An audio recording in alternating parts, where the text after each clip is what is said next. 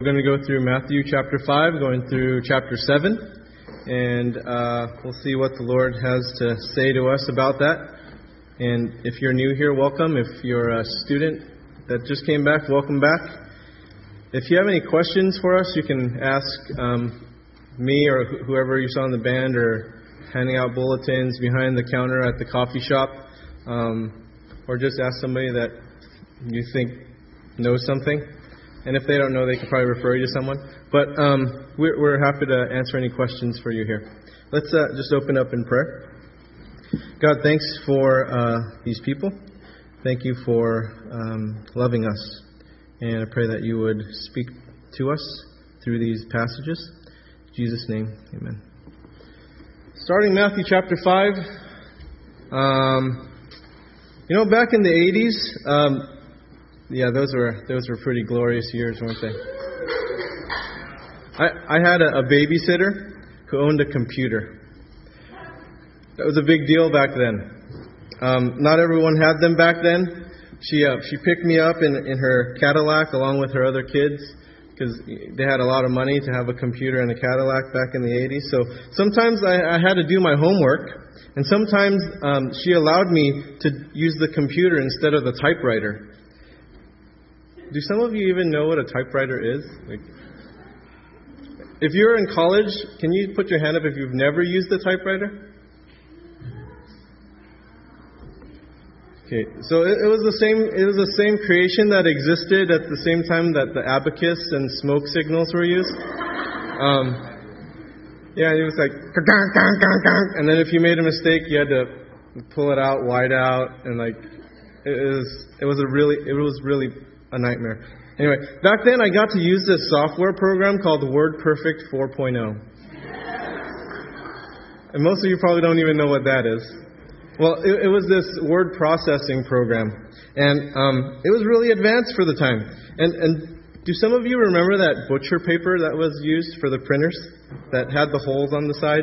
Yeah. And there were these humongous knobs that took like so much torque out of your hand, it would give you like carpal tunnel, just right. And um, it's humongous paper, right?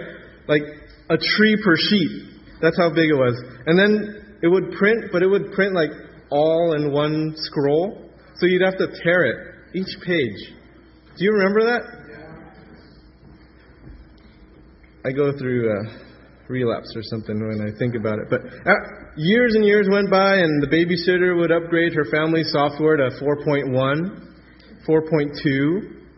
But, you know, as a primary school student, I, I really didn't have to know all that much about the software because I just used it for simple things like a science project or, or a book report or something. So I never bothered learning, thing, learning anything else about uh, what it could do except for those simple things, right? Like printing out a big S on one sheet and then science project, right? So for many of us, that's, that's kind of how we approach our faith. That's kind of how we approach the Bible. That's how we approach Jesus. That we start with, with some sort of simple knowledge of Him and, and what He says in, the, says in the Bible, but, but then we kind of stop there. And we don't further explore more completely how much richness there is in the Scriptures and in Jesus. Have you ever wondered what's the point of knowing what's good if you don't keep trying to be a good person? So I, I wanted to go through Matthew chapter 5 through 7 uh, in the next several weeks to go over what's often called the Sermon on the Mount and begin to scratch the surface to show some of Jesus' teachings a little bit more, to shed light uh, on them a little bit more. See, learning all about a specific program on a computer isn't essential in, in some settings, but learning the Sermon on the Mount is essential to be successful in the Christian life. And the Sermon on the Mount is sometimes called the call to discipleship. What is a disciple? A Christian disciple is someone who is learning from Jesus how to lead their life as he would lead their life if he were in their place. And the New Testament defines a disciple as someone who is with Jesus, learning how to be more like him. And to get a better context of, of this, we have to go back to the previous chapter, chapter 4. And in chapter 4, verse 17 we, 17, we see Jesus proclaiming his basic message, right? Repent, for the kingdom of heaven is at hand. And then you'll notice Jesus demonstrating that the kingdom of heaven is at hand through his actions with God, with God's rule, from heaven by meeting the desperate needs of the people that are around him. So, chapter 4, verses 23 through 25. And Jesus went about all Galilee, teaching in their synagogues, preaching the gospel of the kingdom, and healing all kinds of sickness and all kinds of disease among the people. Then his fame went throughout all Syria, and they brought to him all sick people who were afflicted with various diseases and torments, and those who were demon possessed, epileptics, and paralytics, and he healed them. Great multitudes followed him from Galilee and from Decapolis, Jerusalem, Judea, and beyond the Jordan. Okay, we have to clarify what the kingdom is. A kingdom is where the authority of a king is manifest. It's where whatever he wants to happen in his kingdom happens. So, for example, our kingdom is simply the range of our effective will, where what we want done gets done. So, like at this church, my effective will allows me to preach this message, to say things that I want to say right now. Your effective will allows you to sleep during my message. So, you can do that uh, during that time. So, so the kingdom of God is the range of God's effective will. And it's not to be prayed to come into existence, like in the Lord's Prayer where it says, Your kingdom come. Gets a little bit confusing there. Your kingdom come, your will be done on earth as it is in heaven. It doesn't mean that it's not here, it's already here. When it says your kingdom come, it means that the kingdom will be made obvious in our lives. And when you look at the Bible, you see that the kingdom of God is God acting. It's where what he wants to get done gets done. The kingdom of God is what God is doing. So, where the Bible tells us to seek first the kingdom of God, we are to try to find out what God is doing and then get involved in it. And when we pray, Thy kingdom come, Thy will be done, I am praying first that God's will be done in my own life and then around me. And it's His effective will that I bless and I don't curse. That I let my yeses be yeses and my noes noes. That I not be motivated by anger and contempt. And you'll notice that after ministering to the needs of the gospel, uh, ministering to the needs of the people crowding around him at the end of chapter 4, it brings us to this scene in chapter 5, verses 1 and 2. And seeing the multitudes, he went up on a mountain. And when he was seated, his disciples came to him. Then he opened his mouth and taught them, saying, Okay, we're going to stop there for a bit. Notice that Jesus doesn't hide his great teachings from the general public. He sees the multitude. He goes up to the mountain so that people could see and hear him a little better. And from there, he speaks because he desired to teach them. And this seems to be a typical thing of Jesus. He'll let anyone hear, but what he is going to say is really for disciples. And many cults have special teachings within their inner cores, but they hide things from the general population. It's not so with Jesus. That's not so with Christianity.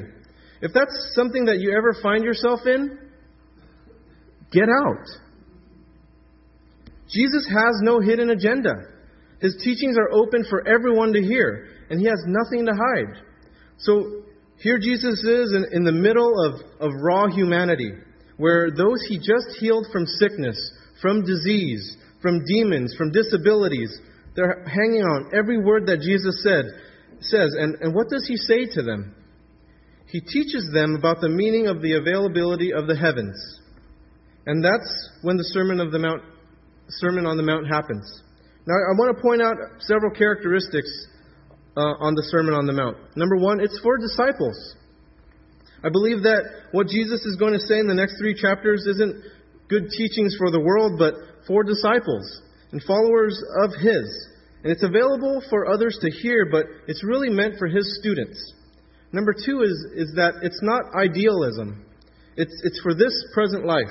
Number three, understanding it and letting it transform you or us spiritually comes only from actions and following Christ's example. And you can't understand it until you follow Jesus. And you realize its meaning when you seek to follow and you fail and you learn from those failures. Number four, it's Christ centered. Everything centers on Jesus' person and what he does. And you'll notice that everything he teaches, he already is.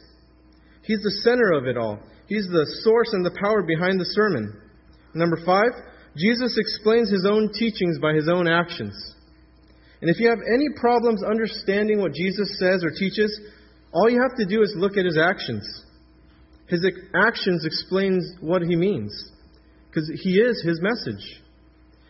Verses 3 through 12 of the Sermon on the Mount are, are called the Beatitudes. And the sermon opens with a series of statements that declare what it means to be blessed.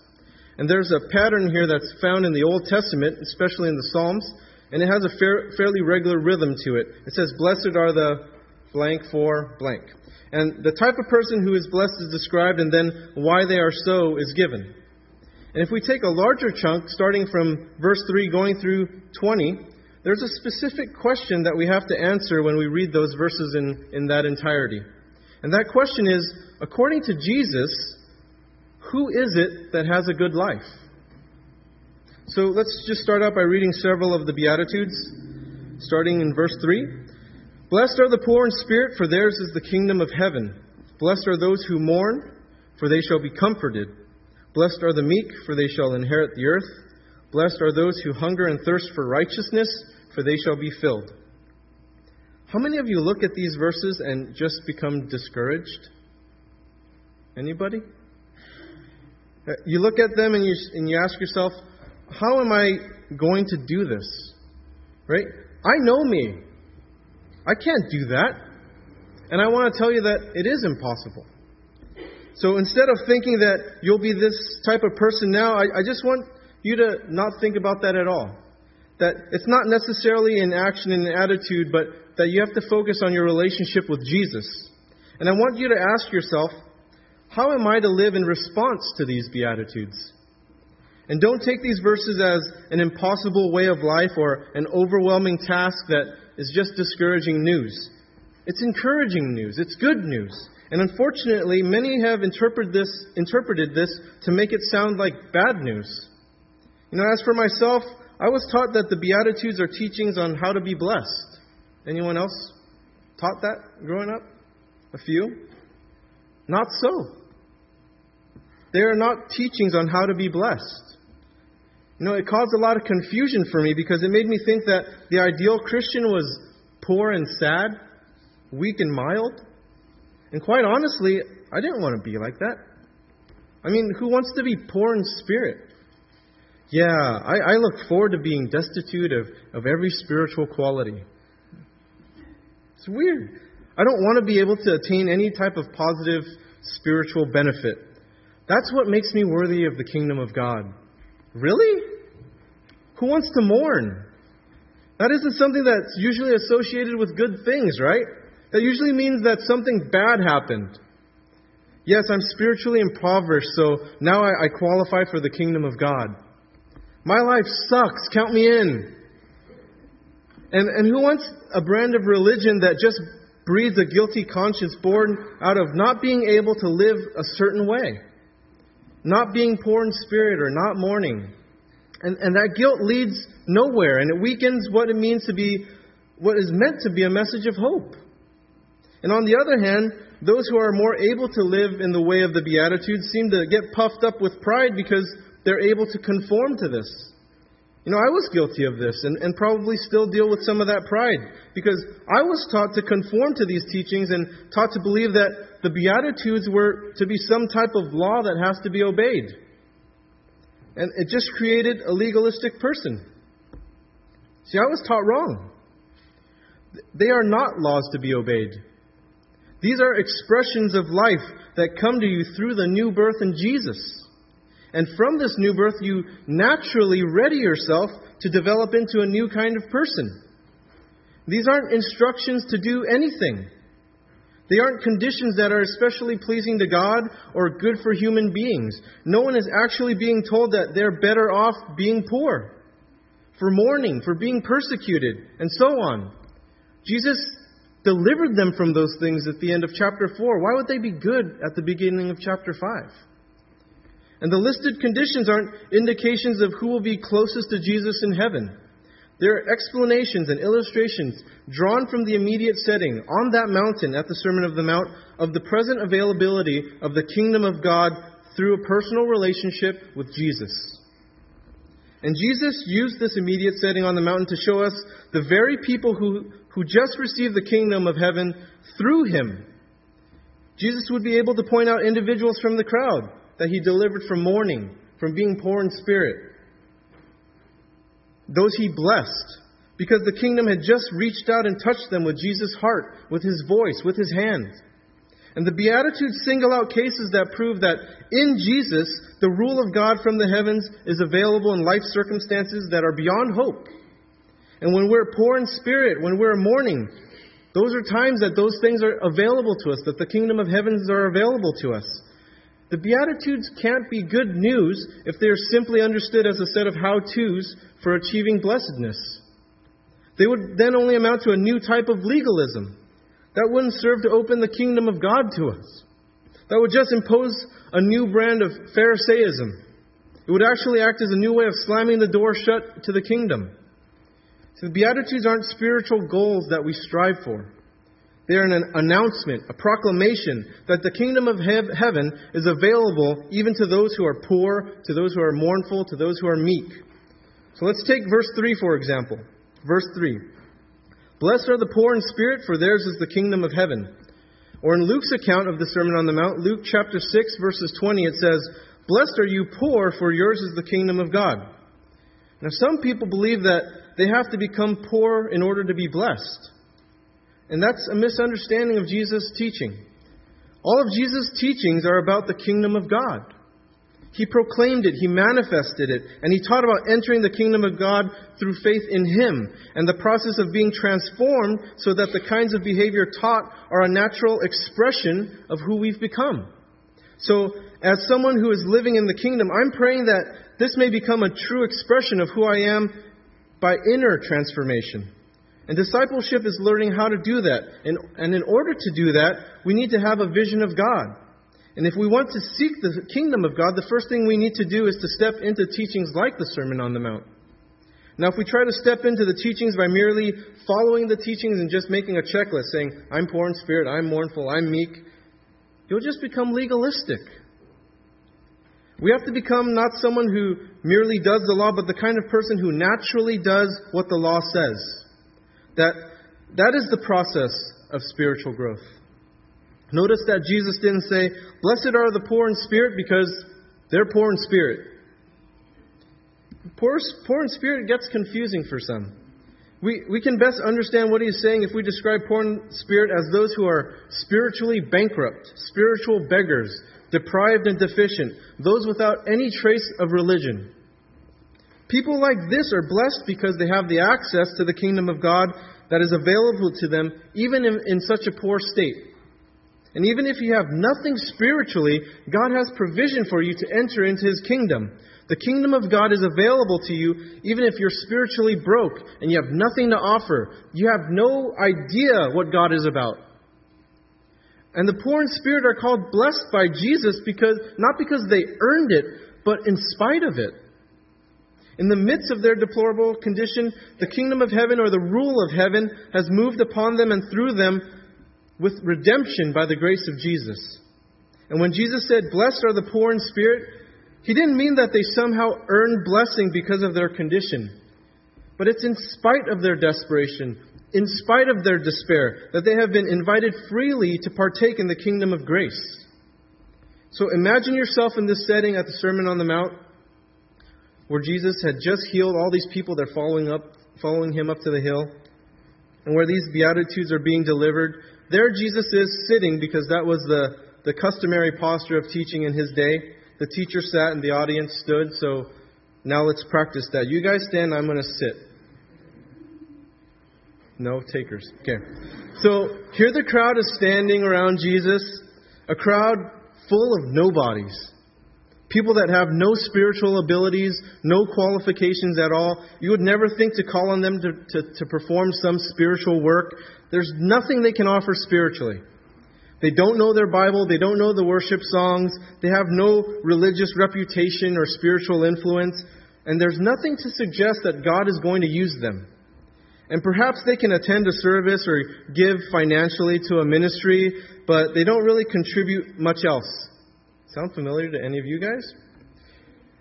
There are people who have no confidence to serve because they feel that they have nothing to offer. People like this walk by us every day. People who wouldn't dare to say that they have any claim on God whatsoever because there is nothing in their spiritual bank account. They feel no spiritual significance. Yet here we see that God touched them. And in the present day, if we recognize the access we have to the kingdom of the heavens, we can offer that as well. We can offer this gift of the kingdom to the poor in spirit who are around us.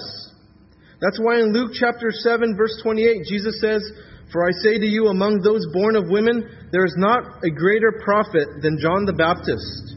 But he who is least in the kingdom of God is greater than he. See, it has nothing to do with a quality that we have, but it has everything to do with a relationship that we have. I'm greater if I live in the kingdom because greater power works within me that's available to me through the kingdom of heavens. The power of, of God is available to me. And so here we have people on this mountain who could say, Jesus touched me. He touched me. The kingdom of heaven, the rule of heaven, came down upon their lives through their contact with Jesus. And from that, they were blessed by the heart and the hand of God. They were healed of body, mind, and or spirit. And that's what's available to us. Those of us who are in the kingdom are greater than John the Baptist. See, Christianity is more than just the forgiveness of sins. Some of you are thinking, really? I thought that's it. I mean, that is a great, great thing, and I, am not downplaying that at all. I'm not taking lightly Christ's death for me on the cross. But is that, is that all there is to an abundant life? He died for me now, so now I'm just going to wait till I die to go to heaven. Are we to just sit idle and do nothing? Does being a Christian have nothing to do with the kind of person you are? Does justification involve no change at all in your heart or the one who's forgiven? Is it necessary to be a good Christian to be forgiven? Are we to suppose that God gives us nothing that really influences character or spirituality? Are we to suppose that, in fact, Jesus has no substantial impact on our lives? Can we seriously believe that God would establish a plan for us that essentially bypasses the desperate needs of people and leaves human character untouched?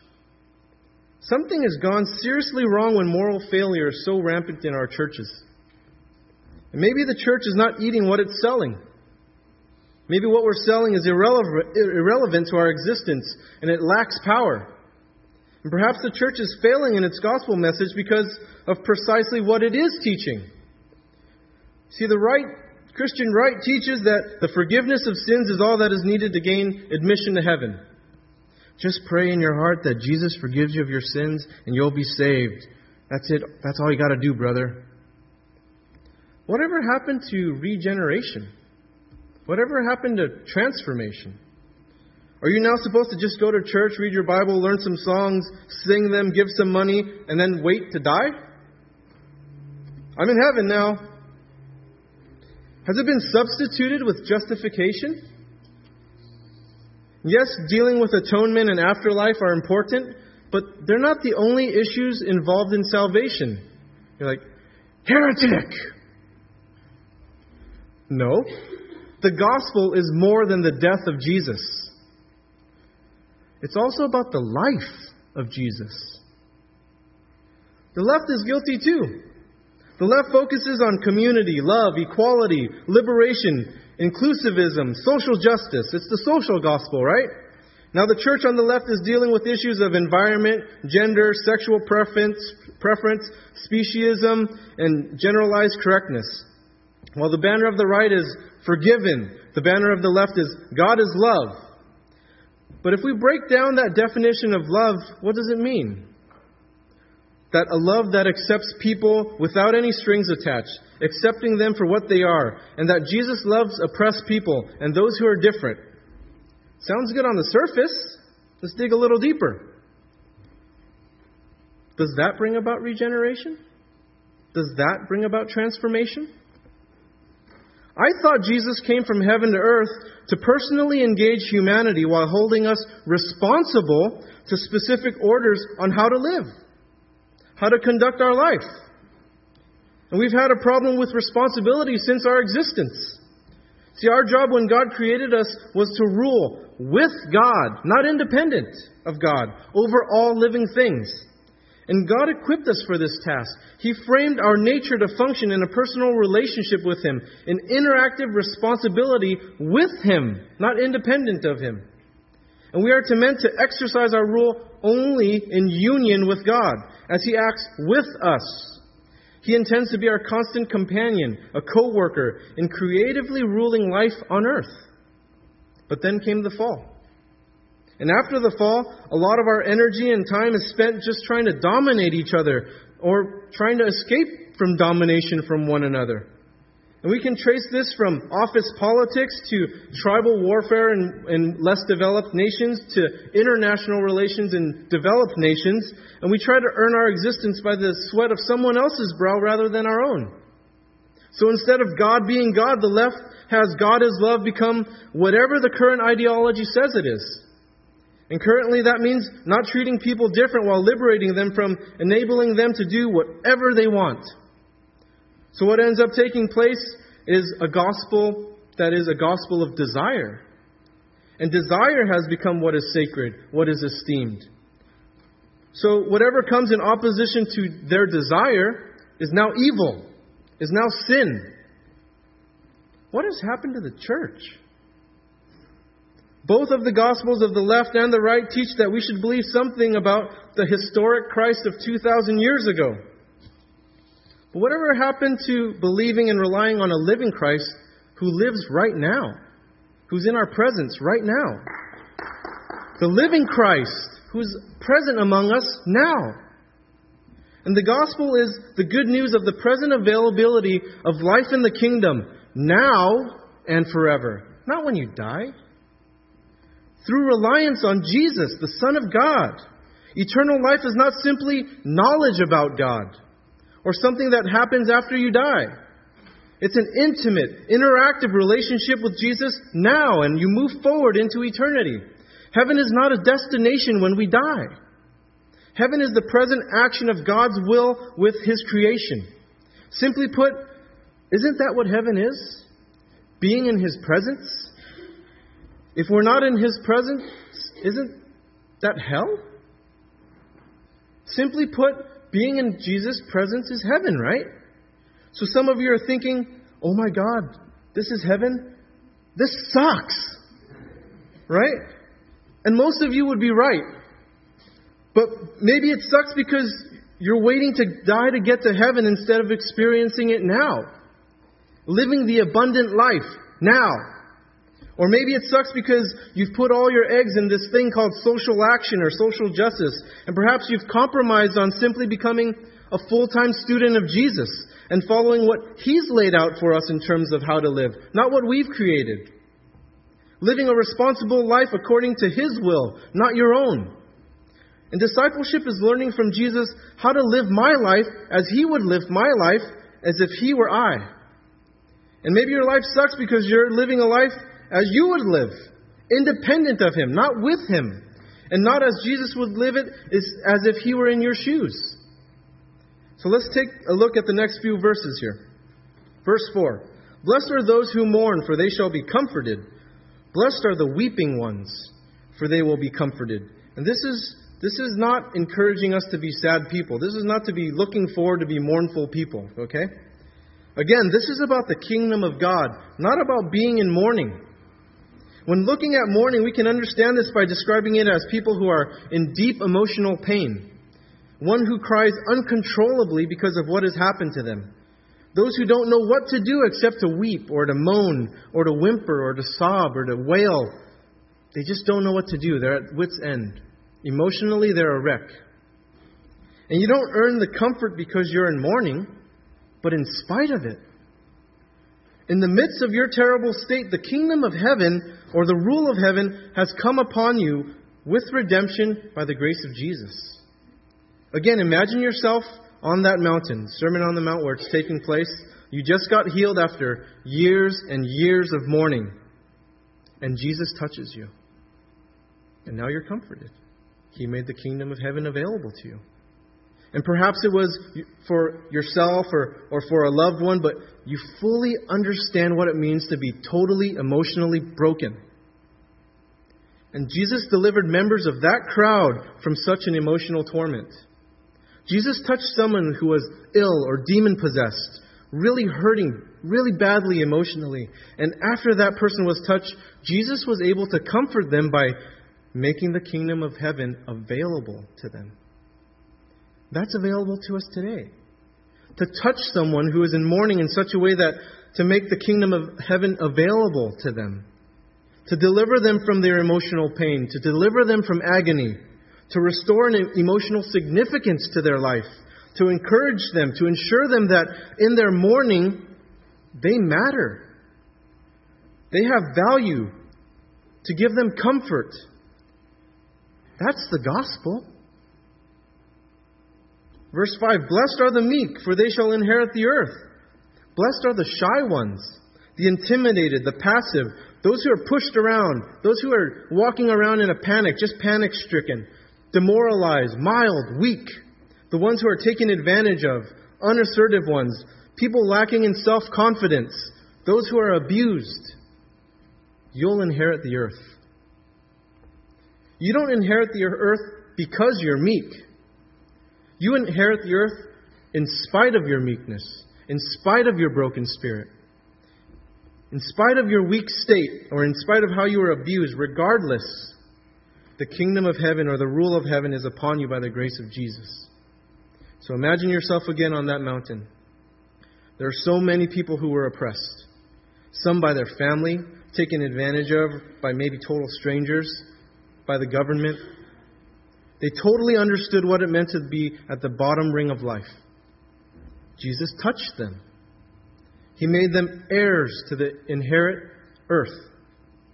He gave them confidence. He gave them purpose, peace of mind, optimism, strength, an attitude to look after the weak, even though they were weak. Opening up the kingdom of heaven to them. As people who have access to this same power, we can do this today. We can give people a healthy outlook on life. Show them that there are reasons for life that are more than what the world can offer them. To offer them hope in Jesus and what the kingdom of God can offer them. Verse 6 Blessed are those who hunger and thirst for righteousness, for they shall be filled. Blessed are those who burn with desire for things to be made right in themselves or in others. For those who haven't received justice, who haven't been treated fairly, who have been treated with partiality, with prejudice, those who have been cheated, you will be filled. You will be filled or satisfied with the outcomes not because you earned it by wanting it, but in spite of it, in spite of not being able to attain righteousness, you will get it. In spite of your inability to attain righteousness, Jesus has made the kingdom of heaven or the rule of heaven available to you by his grace. And you're up on that mountain. So many people who were cheated around you, who didn't get a fair judgment on a ruling, who were treated unfairly, those who weren't given a job because of their culture or the color of their skin, the race, the ethnicity, social class, those who weren't paid a fair wage, those who were promised something only to find out that they were lied to. Can you see all of them? Can you see all the people horribly mistreated?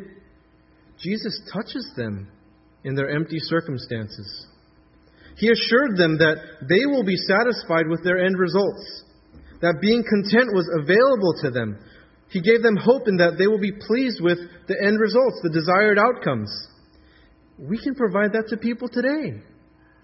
We can let them know that there will be a happy ending because the kingdom of heaven is available to them. All those spiritually impoverished people present before Jesus are blessed only because of the gracious touch of the heavens that has freely fallen upon them through Jesus. Well, let's face it. Some of the mistranslations Christians have are attractive because they suit our sense of propriety. Some people have a problem with God blessing people because, because of their need, because He chooses to, or because someone asked Him to. They want some way to earn it, or some way to put forth an effort to get what God gives out freely. And by thinking this way, it allows people to conveniently bypass Jesus. Many of the translations of the Beatitudes leave Jesus out entirely because it's about how we are to do something. If all we need to do in order to be blessed in the kingdom of heavens is to recognize our spiritual poverty, be, be mournful, be meek, let's just do that. And then just get blessed by God. We'll have blessing in, cornered. We know how to do it. I'm going to be sad. I'm going to be poor in spirit. I'm going to be meek. God bless me. But then what, what place does Jesus have in this other than just saying the Beatitudes? Where's the dynamic relationship we have with God? Can we tell people how to make their way into, king, into the kingdom simply by telling them to be poor, to be mournful, to be meek? This just gives people a false security, a false hope that they have access to the kingdom of heavens. It allows them to continue to have a, a distant God rather than a present king. And now, what this tells people is that they can earn their way into heaven. Just have a poor spirit. Just be mournful. Just be meek. That'll get you in. God will bless you for that. Is that what Jesus had in mind? And what if you aren't one of these Beatitudes? Are you then not blessed? And if you're not blessed, are you not allowed into the kingdom? So if this is the way to be blessed, you have to be poor. You have to mourn. And if that's so, shouldn't we all pursue being poor? Being sad? Is that what the gospel is all about? Suffering? Deprivation? That would suck. That's not a very optimistic, hopeful gospel. You know, He promised us an abundant life. Now, I'm not saying that we shouldn't die to ourselves, and I'm not saying that there isn't an element of sacrifice in being a disciple of Jesus. I mainly wanted to point out that the Beatitudes are not teachings on how to be blessed. They aren't instructions to do anything. They aren't conditions that please God. In fact, he delivered them from those conditions, right? The end of Matthew chapter 4. And we're not being told that we're better off by being poor, that we're better off by being meek, that we'll be more spiritually ahead by mourning. The Beatitudes are illustrations and accounts drawn from the mountain where the sermon was delivered of the present availability of the kingdom through personal relationship with Jesus. And Jesus singles, singles out cases that provide proof of that. That in Him, the rule of God through the heavens is available in any of life's circumstances that don't have a shred of hope. So he's up on the mountain. He says, Hey, Jack, blessed are the poor in spirit. I know what you went through. I know that you feel disconnected with God. I know that you feel no spiritual significance. The kingdom of heaven is yours. Jill, Blessed are those who mourn. I know what you've gone through emotionally. I know how you've been taken advantage of. I know that you're just torn down, that you're at the bottom of the barrel. You will be comforted. Jesus gives us that access for people. He gives us the availability of the kingdom. That's the gospel to people. Next week, we're going to go over a few more Beatitudes and we'll look more closely at how Jesus taught. We'll look at how he approached teaching and learning, how he strategically did this, and we'll, we'll pull out a few more Beatitudes from this. The Beatitudes are not a set of how to's. It's not a checklist to just say, like, I'm this, I'm this. That only leads to self righteousness, that only leads to legalism. The Beatitudes are a set of good news that Jesus delivered to throw open the doors of the kingdom. He wants us to access it. He wants us to give hope to people. He wants us to bless the socks off of people. Let's pray. Lord, thank you um, for keeping an eye on, on those of us who are at the bottom of, of life's circumstances, of conditions. Thank you for giving us that hope. Thank you for giving us the access to your kingdom. We pray, Lord, that that we, we would be able to, to access that, that we would be able to do that with power and, and to change the world through it. God, thank you for, for your words of love and words of hope.